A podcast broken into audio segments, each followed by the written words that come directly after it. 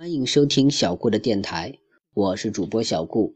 小顾相信，让孩子爱上阅读，必将是这一生给孩子最好的教育投资。今天小顾要讲的故事是大象的脚印。大象走到合欢树下的时候，一只飞虫落在了它的耳朵里。大象非常生气，重重地跺了几下脚，小飞虫飞走了。大象也慢悠悠地走了。一场暴雨过后，大象跺过脚的地方出现了四个大水坑。蚁王派出蚂蚁侦察兵，报告大王，出口处有四个大水坑，像四个大湖，堵住了我们所有的通道。蚁王马上召集啊蚂蚁们想办法。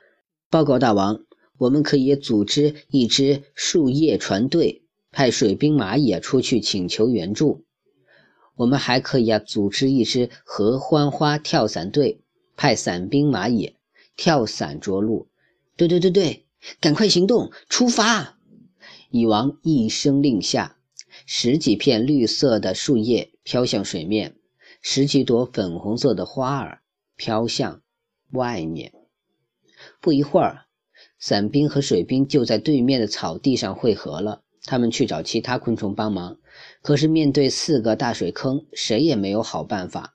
我们去找大象和飞虫评理。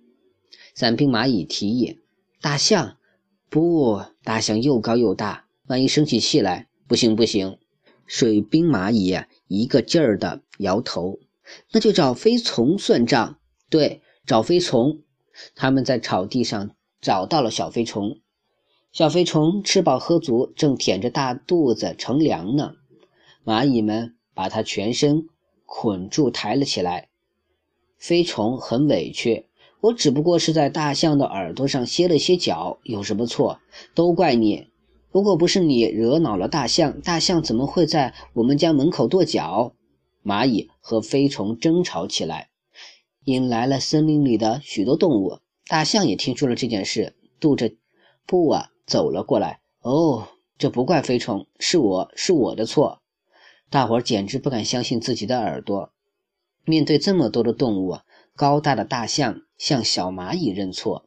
大象来到合欢树下，嗯，的确积了许多水，可我没想到会这样。说完，用鼻子用力一吸，水被吸干了，露出了四个大大的脚印。大家听着。今后谁也别在别人家门口跺脚。大象说完，把脚印呢填满了土。蚁王从新铺的路上走出来，他命令蚂蚁们在刚填的土里撒上青草种子。过了些日子，大象的脚印上面长出了绿绿的青草，成了四只绿色的脚印。也成了蚂蚁们四片绿色的大草原。这个故事就到这里结束了，希望大家能喜欢我讲的故事。谢谢大家的收听了。